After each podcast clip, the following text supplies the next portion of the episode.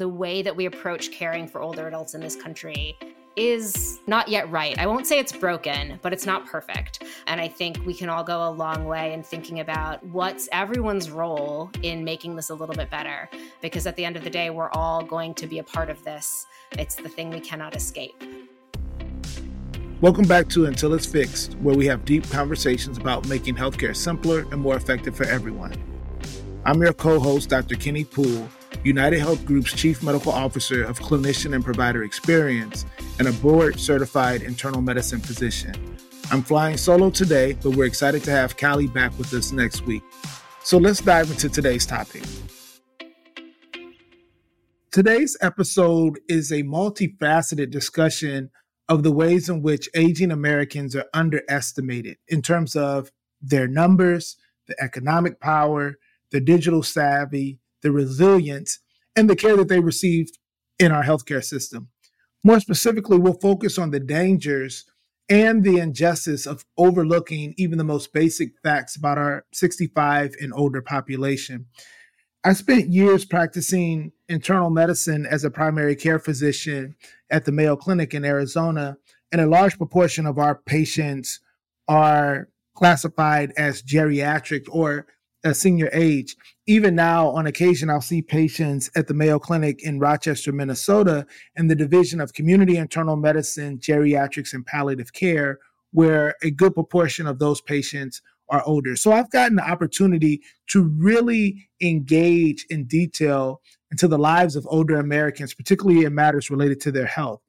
So I had the chance to meet with some colleagues across the field today for some eye-opening conversations. And we'll start with Dr. Charlotte Yeh, who's the Chief Medical Officer for AARP, or the American Association of Retired Persons. All right. Well, Dr. Yeh, first off, thank you for taking the time to talk with us today. Can you share a little bit about yourself and how you came to start working with AARP? Thank you so much. I'm delighted to be here uh, to have a conversation with you. Like you, I'm a physician, but uh, my, by way of background, I'm an emergency physician. And to me, it's an extraordinary privilege because it is the one place in healthcare where you get to see what works in healthcare and doesn't work, and the same for the community. It is an incredible nexus between healthcare and the community. So from there, I, um, after 20, almost 30 years, I went on to work for the government as a Medicare contractor, where I began to understand payment issues. And then for the Centers for Medicare and Medicaid Services as a regional administrator during the stand up of the Medicare Part D benefit. And for the last uh, 10 plus years, I've been at AARP Services, the business arm of AARP, with our entire goal of can we actually improve the healthcare outcomes, the affordability, and the experience of care for the consumers? And I feel like I've come back to my roots as an emergency physician because it's really about how do we make sure that your everyday person, your everyday Jane and Joe, can get the access and the care and the empathy and compassion that we all deserve. Great. No, thank you for that. So, as I mentioned to you before, you know, we're going to talk about the aging population today. And that term evokes a lot of different reactions and emotions from people depending upon who you're talking to. And you know, what what do we mean when we say that? I wanted to get your perspective on that. Right. So I think it is actually time to really change the narrative of aging and all these old perceptions and common perspectives, it's time to change because they're no longer as true as they once were. So, first of all, we're living a lot longer than ever before. Right now, 85 and older is the fastest growing population. 100 and older is the second fastest growing population. Now, it's not equally distributed across the races, but do you realize that a baby born in 2007 has a 50 50 chance of living to be 100. Wow. So, are we really thinking about our 100 year lifespan? I think it's also fascinating that AARP did a survey looking at older adults in the second half of life. And it's true, over 80% of people 70 and 80 years old have serious chronic conditions. There's no question. But what's really fascinating is 49%, nearly half, said their health was excellent to very good. So we have failed to take into account that even as we age, there is still a level of optimism. But the other piece is how many of us realize that we probably are going to be working longer than ever now, part of it might be economy because we haven't actually planned for a 100 year life and for the economics, but it's also having a sense of purpose. So we are going to be working, but it's also because we're living longer mm-hmm. and we're living healthier than ever. So it's time to start changing that narrative. Yeah, and, I, and I'm glad you called those things out. So I recall, like, when I was practicing, particularly in my last practice environment, we cared for a large geriatric population. I used to always remark to our various patients that there were also a lot of people that really kind of took off at that age, right? Like they really started living their life and became somewhat invigorated. And so, my question to you is this What does good health look like for an older person now? Well, first of all, I think we're living longer and healthier than ever a lot more optimism than ever. And that attitude really makes a difference. So we have some studies to show that perception of aging really matters. Did you know if you have a positive perception of aging, you live seven and a half years longer? Mm. And in fact, women with optimism have a 15% longer lifespan than those who don't have that sense of optimism. Yeah. And I'm glad you said that because I used to talk tell the patients all the time and, and my intent was not to oversimplify things, but I would tell people, you need to decide are you going to be an 80, 60 year old or are you going to be a 50, 60 year old? And so it's really refreshing hearing you talk about the attitude part of things. My next question is a follow up to that. What about the effects that the outside have in as opposed to the inside out? And so the, the specific question is what about the societal effects that people have to deal with as we age? And what sort of biases or additional obstacles would you say that seniors face by and large? Oh, absolutely. This sense of negativity about aging is surround sound. So that begins to color how you feel. And then AARP did a media survey and I think it's fascinating that older adults, you know, are anticipated to spend $84 billion on technology. Over 90% have devices, you know, contrary to popular belief. We actually do do technology. 72% of 70 year olds actually have a smartphone. And yet only 5% of imagery show an older adult using technology. Hmm. One out of three images show you to be alone, maybe with a partner, and definitely dependent, right? You're sitting yeah. in a doctor's office with a professional or someone younger showing you to use technology. Yeah. And well over a third of the 50 plus are actually in the workforce, but only 13% of images actually show an older adult working. So we are climbing up against a real hill of, you know, how we are perceived. But as you just said, it's not inevitable. It's a matter of how you view the world.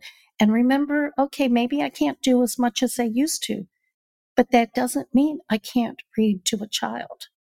It doesn't mean that I can't learn a new language. And in fact, over a third of older adults, according to AARP surveys, actually use technology and videos to pursue a new passion in life. So we talked about bias and the effect that society has on persons as we age, and even the effect that we ourselves can have on ourselves as it relates to our attitudes and whatnot. Can you speak to bias within the healthcare system towards persons as we age and you know what kind of effect that has or can have on the health of an aging population yeah. So we think of us in healthcare as being above bias. You know, we're really treating everybody equally. But it turns out we bring that same age bias into everyday practice. So there was a study that was done in uh, the UK, actually looking at clinicians prescribing digital health apps. And in the UK, they actually have approved digital health apps. Well, if you're under 35, you get prescribed a digital health app one in 10 patients. If you are 55 and older, only one in 25 patients are ever prescribed digital health apps. Mm. And if you're 65 and older, only one in 50 are ever prescribed a digital health app, in spite of the fact that 80 some percent of 65 and older who have actually used digital health apps thought they were really useful. And as I said, you know, older adults are using technology. 97%, you know, have devices at home. So it is striking that even as clinicians, we think, oh, you're too old. You probably don't know how to use a smartphone. So if we don't begin to tackle, especially, as I said, a baby born in 2007 has a 50 50 chance of living to 104, we need to start changing our view. Yeah. No, I, I, I think that really sum things up. And your words give us something to take from this interview. You know, a lot of times you you go through these type of interviews and you don't know what you can do and what's next. And so for me, the follow up and the take home was not only is it important to have that positive attitude and that positive outlook as we age, but those of us, if you will, from a societal standpoint, who are not yet there, need to ensure that there are images and messages that encourage our aging population to age with grace and with fun and with invigoration and with excitement. So I thank you. I think I, I really enjoyed uh, talking to you and I learned some things as well. Studies consistently find that older persons are healthier, more tech savvy, and more engaged than people give them credit for. And this plays out in bias that even our healthcare system and its workers are not above. And we've got to acknowledge and address that bias if we want to continue improving health outcomes for older folks. So now we've gotten a better understanding of that situation, we can look at how we're set up to care for this aging population moving forward. Miriam Snitzer Taub who is the managing director of Aging Research Advisory Board, had amazing insights to share. So, Miriam, first off, thank you for taking the time to talk with us. Can you share a little bit about yourself and what got you involved in this work? Yeah, absolutely. I'm currently the managing director of aging population research at Advisory Board, which is a sort of complicated title, which means that I lead our research around senior care. So, looking at how the industry can better support the aging population. I've worked at advisory board for about seven years on a number of different research areas, ranging from imaging to um, architecture and design for healthcare facilities to home based care. So, worked on a lot of different things, but for about the last year, I've been focused all around this topic of senior care. Got it when we talk about societal bias and how that affects how we view older people, how can that impact our ability to reach and support older people in need of care? Yeah, one of the things that we've found in our research that has been really interesting is that aging in this country is incredibly stigmatized, yet also really personal. And so, what I mean by that is, you know, we've spoken with people across the industry. So, as I said, I've spoken with Medicare Advantage plans, digital health firms, pharmaceutical companies, hospital leaders, physicians, and everyone as they've talked about caring for seniors, they end up telling a personal story. They end up talking about how they cared for a loved one as that person grew older and how they were or you know sometimes sadly were not able to get that person the care that they needed. And so it's obviously this incredibly personal thing, right? Every one of us is getting older. Every one of us is going to have loved ones who are getting older. But it's really juxtaposed with this idea that we don't really value aging in this country. We have a really hard time talking about aging. We have a hard time talking with people who are getting older about how to make some of the really hard decisions that come towards the end of someone's life. And we don't really value the workforce that cares for seniors. We don't really consider those jobs to be prestigious. They don't often pay well. And so as a result, that workforce often turns over and leaves for other industries. And that means that older adults are often cared for a shadow workforce that is either the gig economy or mostly adult children. You know, it's often women who are balancing their careers, their own children, and now caring for, you know, their older relatives. It's that classic sandwich generation. And so it's become this really interesting cycle where we all know that this is going to happen. And yet, as a society, we haven't put the focus on caring for this population in the way that we really need to. Great. Thank you for that. So that that's a perfect segue to my next question. How do we know how effective we are at meeting everyone's needs? And the reason I'm asking this question, the way I'm asking it is I'm sure that through your research, you've found out that there's wide diversity within an aging population and not just demographic diversity, but functional diversity. So, how do we know who we're reaching and who we may be missing, who could be falling through the cracks as it relates to caring for an aging population? It's really hard because, quite frankly, the data isn't there. Seniors, anyone, again, we're talking about anyone over the age of 65. So that's a really big group of people. It is people that live on their own, people who live in assisted living, people who live in nursing homes, people who live with family members, who live with friends. It is, you know, people who are relatively healthy to those that have very, very severe chronic conditions or conditions that get worse as they age. And it's really hard to capture the data around those different groups and those individuals.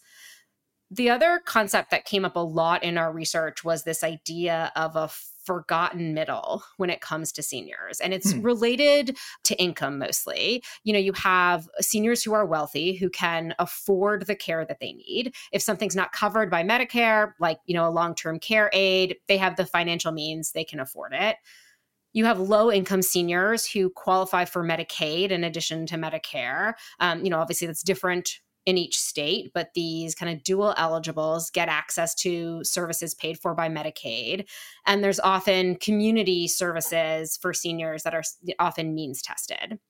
And then there's this population in the middle. So these are people who have Medicare coverage. They don't qualify for Medicaid. They probably cannot afford a full time in home care provider. They may not be able to afford a nursing home or assisted living it's a really hard group to measure. These are the people that are living their lives trying to get to the physicians and the clinicians they need, but we don't necessarily have a ton of data on what additional services they could benefit from. And there's even some data out there that says that for this population, they actually qualify for a lot of services and they just don't even know how to access them. Got it. So that's a segue to my next follow up. So outside of the income piece, which you articulated extremely well, how do things like gender, sexual orientation, race, other demographic factors affect health as we get older? I mean, do we see a convergence or a divergence? Do these things become more powerful, less powerful? What's the effect as we get older? I'd say they become more powerful, right? I mean, we carry with us as we age the same things that affect us in earlier parts of our lives. You know, certainly folks who have chronic conditions in their 40s, 50s, bring them into their 60s and 70s with them. And then those often get more complex as they get older.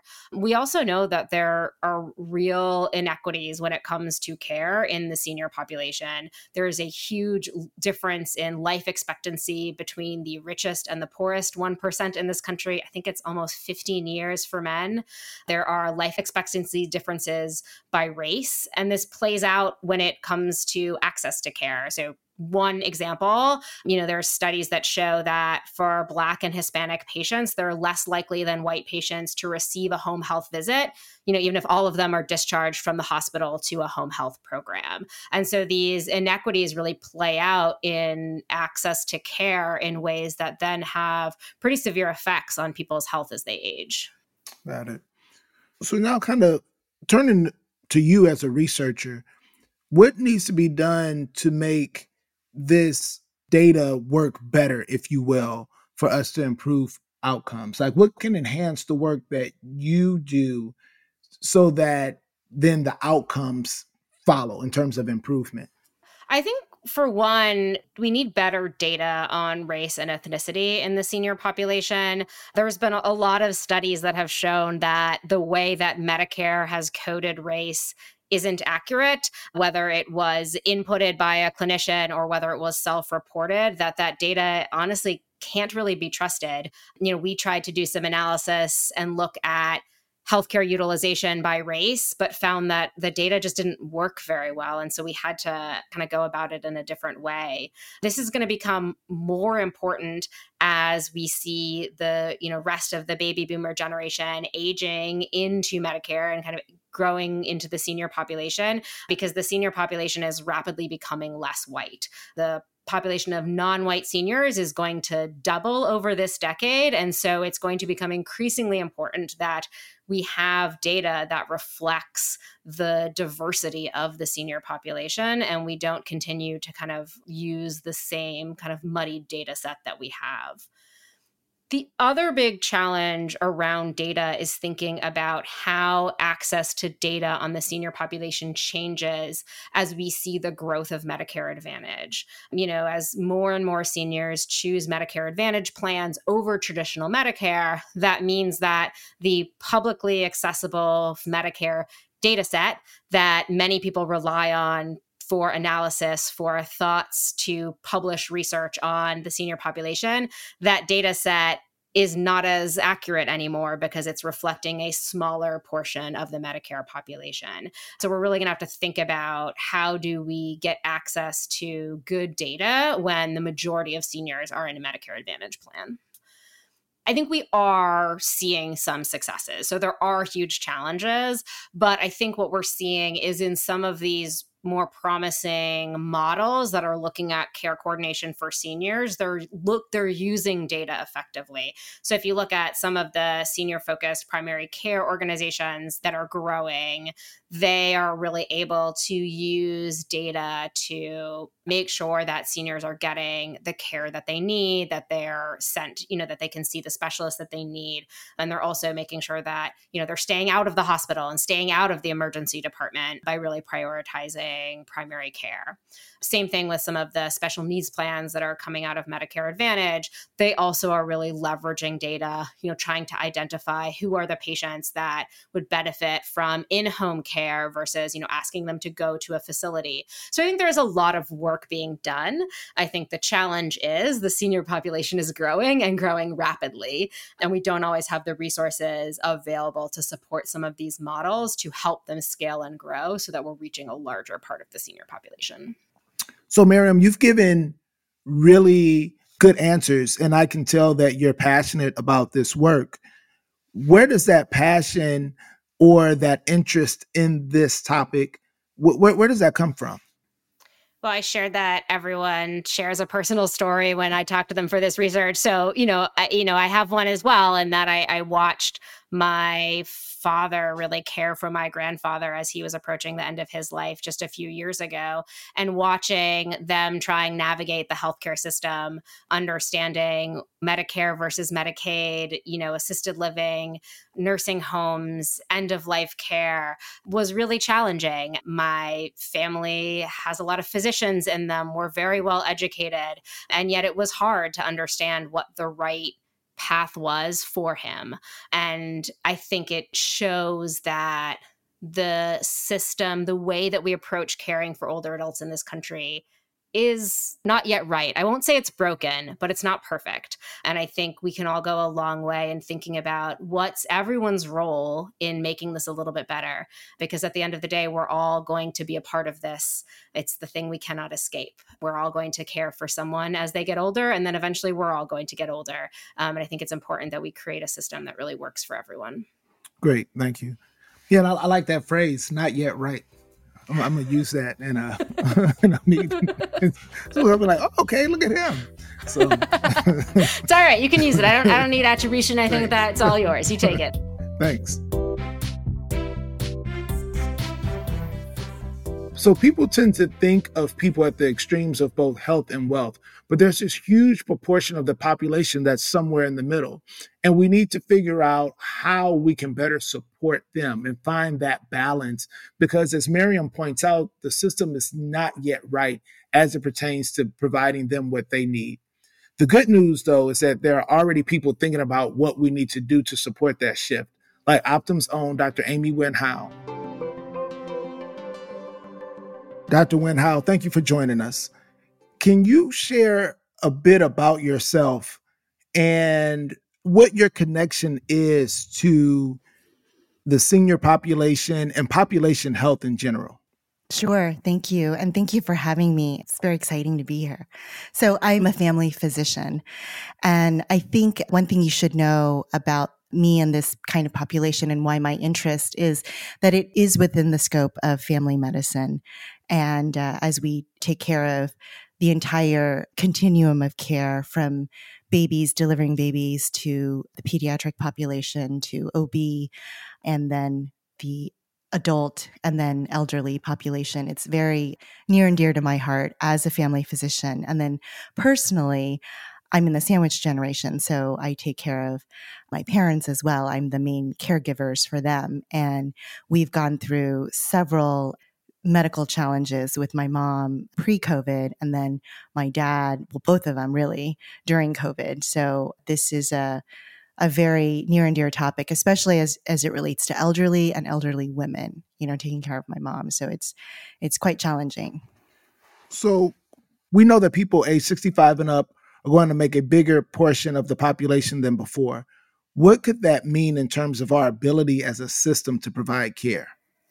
Yeah, that's a, a really great question and really should have the listeners and policymakers and everyone within our American healthcare system pause because we have over 30 million seniors, uh, 125 women for every 100 men. At the age of 85, this increases to 178 women for every 100 men. Life expectancy is longer for women. However, for Black women, it's three years less than for white women. So there's clear health disparities racial disparities as it relates to aging. This presents a clear concern for our American healthcare system to provide equitable care at the right time and the right place to really serve our patients appropriately and justly. So, in illustrating the dangers or the consequences if we fail to meet that need or close those gaps, if you will, that brings to mind another question that I have. And that's like, where are we falling short as a system as it pertains to caring for older adults in our country? We're falling short on many, many fronts, and then specifically with elderly women because they tend to live longer. They're the caretakers, but yet they earn 79 cents to the dollar compared to men, right? So when you look at Social Security retirement and survivor benefits for men in 2019, for men, it was $1,612. For women, it was $1,283. So that's equating to 79 cents to the dollar when compared to men. So we're falling short on social support for all of our seniors, really, right? Fewer social supports, lower standard of living, having more complications as you age. And then adding on to that, you know, microaggressions, racism, anxiety, all the inequities add up to unjust health vulnerabilities. So I think as we as a system, as a country move forward, we really should identify these extra burdens, these extra burdens that the elderly carry.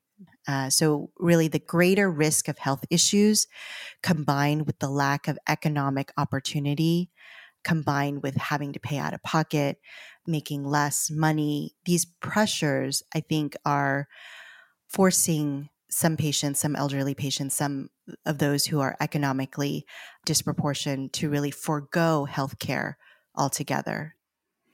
So when you step back and look at the job that we're currently doing, the gaps that are there and what needs to be done next, and you know, again, you give full assessment.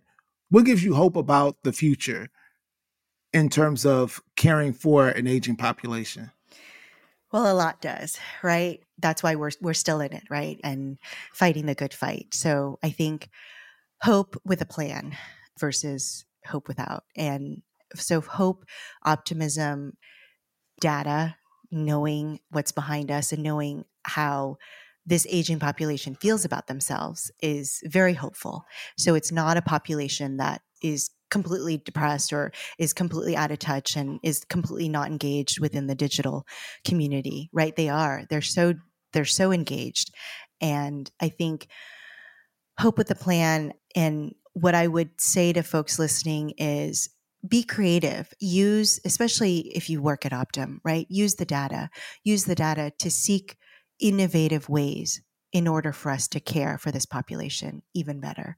So, you know, if it means having more innovative care teams and care plans that address the the full set of challenges that this aging population faces. I think that's critical, right? So raising awareness removes blind spots, you know, makes way for screening and history taking and being able to collect the race, ethnicity, language, culture, gender, sexual orientation, all those questions, all those data pieces. I think they're all very, very relevant as we address social drivers for chronic conditions in this population. So it's really to fully close the unjust health disparities that currently exist. So that's that's number 1 care teams. I think another way to look at it is truly earning the trust not not earning but truly providing that space for trust so professionals healthcare professionals must gain an understanding right of what does it really mean to age right now in our country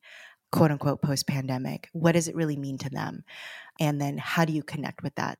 They've lived a really long life. They don't need to have any more unclear, complicated instructions, directions, do this, take this, or whatever. Just make it very simple for them. But above all, I think trust and having a sense of a warm and welcoming approach when it comes to having them come into the office and making it really feel like their second home, their their medical home in the whole spirit of that. I think those are some things, you know, that we can plan for in addition to hope. And I think the one last thing, and I, I always say this at every opportunity that I can get, because I think it's so important within our healthcare system that is to help connect the dots. It's that care coordination piece. So it's not care management, it's not case management, it's true care coordination.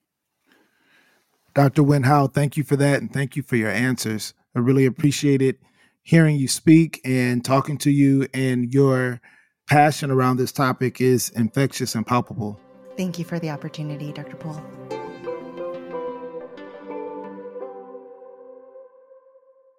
So, as I reflect on the conversations we had today, it should be called out that this issue of aging is not just an economic issue, it's also a social issue, it's a moral issue, and it's a personal issue because we all get older.